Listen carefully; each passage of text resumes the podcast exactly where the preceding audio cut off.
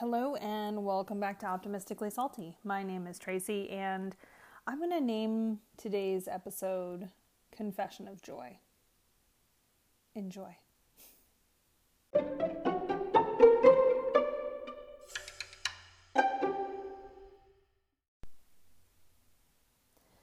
All right, so let's do a little bit of a life update. Nothing's happening still. The carryover of 2020 still has me pretty much confined to the four walls of my house, but I do feel like there have been quite a lot of changes over the past month. One of the big things that I've been working on is, of course, reconnecting with my own skin sac, actually noticing what's going on in my body and responding instead of ignoring or numbing it out or endlessly watching Netflix shows. So, actually recognizing when I'm tired and going to bed is probably the next big one. Um, my gaming friends, thankfully, are now in the same time zone as me, and that means that they'll have to go to bed too. So I'm definitely going to be in a better place. But there's this like constant inner struggle of taking care of myself in different ways, like having community, having connection, but also going excuse my language, but the fuck to sleep. So the last month, I've still continued to stay offline. So I've been off social media for a little over two months now. And I'm not ready to go back. I finally have quieted my mind enough to recognize like oh hey you're upset. You need to go for a walk in my body. And oh hey you're thirsty. Go get some water. And oh hey your back is hurting because you need to do some yoga. But not just like plowing through and past those messages but instead hearing them and actually participating in my life. The other really big development that i noticed over the past month was I'm doing something that I don't think I've ever done before, at least not consciously in my mind that I can remember doing. Um, I'm actually just showing up and letting people, let's say, accept me. Um, one of the big ones has been, I won't cry, has been my mom, who's possibly listening to this, although she's buried at work. Um, I feel like I've started to share with her the things that have been really hard for me over the past 10 plus years. And I think that I felt like if I kept everything in and tight, that everything could be peaceful and that I, I've been so worried about being judged um, particularly by my parents. You know, you want your parents to be proud of you, whatnot, but I think I took that to a level that's not healthy and tried to just like basically be a blank wall for my parents. I'm just nothing. I'm not here. I'm not decorated. I'm not um, special. I'm just here and blank and good. And to actually have things going on in my life or to actually be wanting things for myself that maybe they don't want for me was really scary. And I've started to open up a lot more.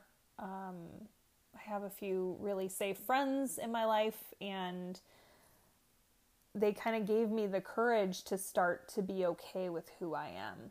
And one of the things I've noticed, you know, the longer you're away from maybe like your hometown and people who kind of hold you in a place in your life, you finally can kind of start to rebuild and break away from like the shoulds of who you should be, what you should be doing. And the weirdest thing, I mean, when I am like, okay, here's what's going on. And I, my mom has met me like over and over and over again with this, I'm still not going to cry, with this like total acceptance. And I have never given her the opportunity to do that.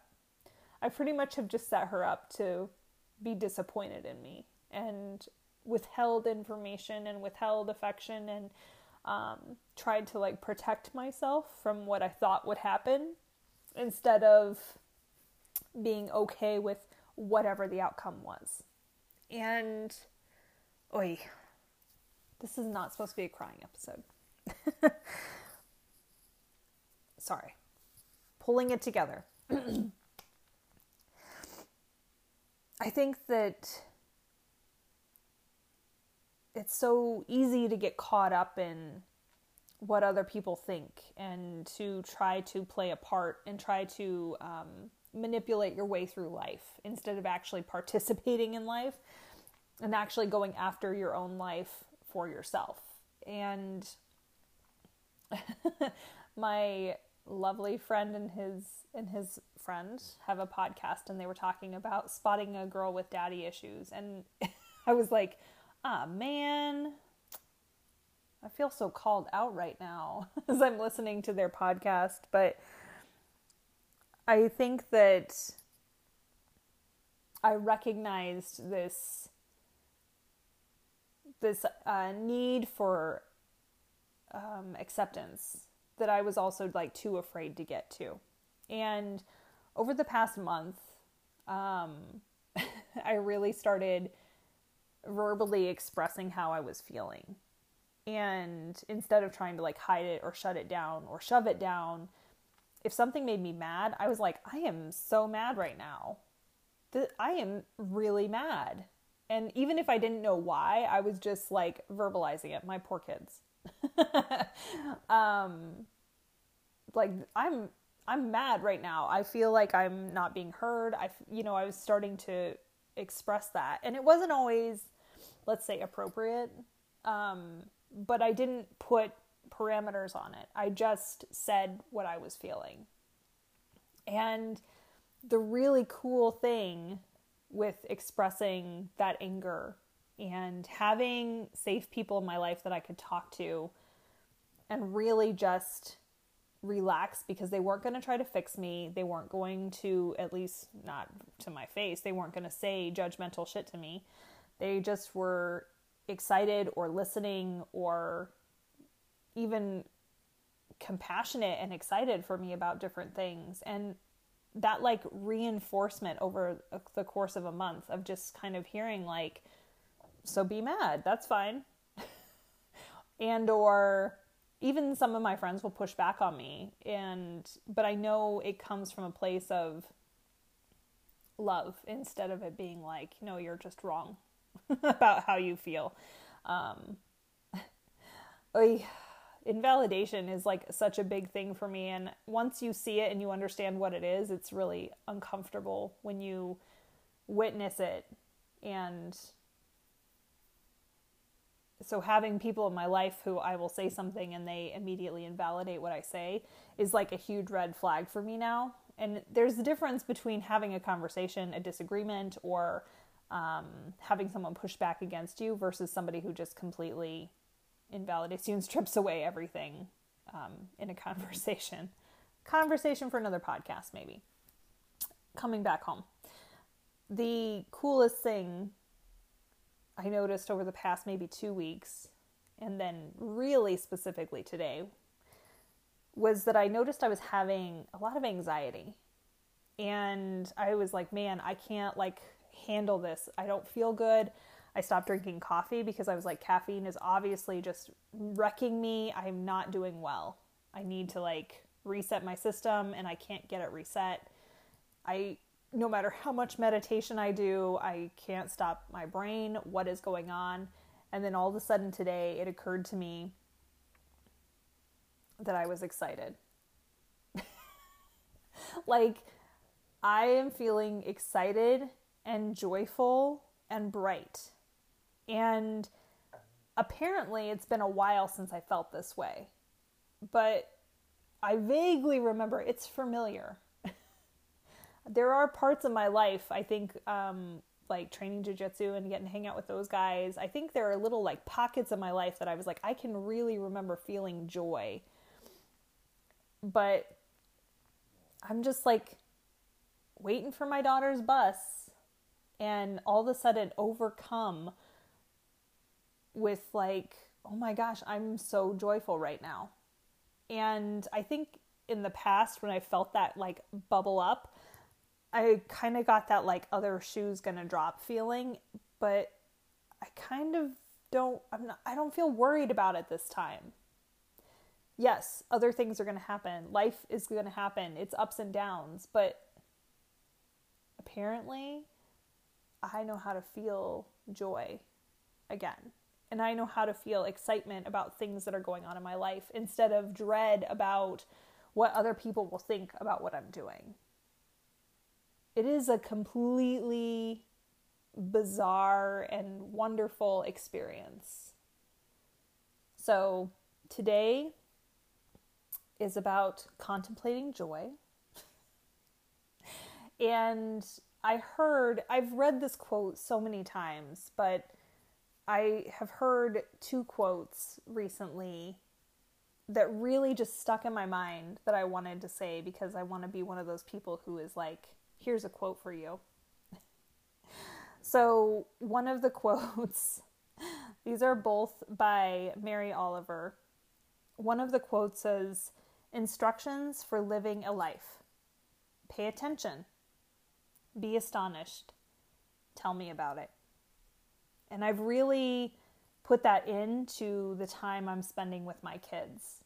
My phone is nowhere near me. It's usually on silent, but now the TV's turned off. There's nothing else going on. I'm trying to just really be there to hear about their lives. And then, of course, classic Mary Oliver, tell me, what is it you plan to do with your one wild and precious life? Which I feel like I've quoted a few times before, but there's something about wild and precious life, and maybe it's just because I'm getting older, that I just feel like I cannot waste any more of my time trying to make somebody else happy when I have already spent my life trying to do that. So, how about instead, I enjoy contemplating joy in my own life?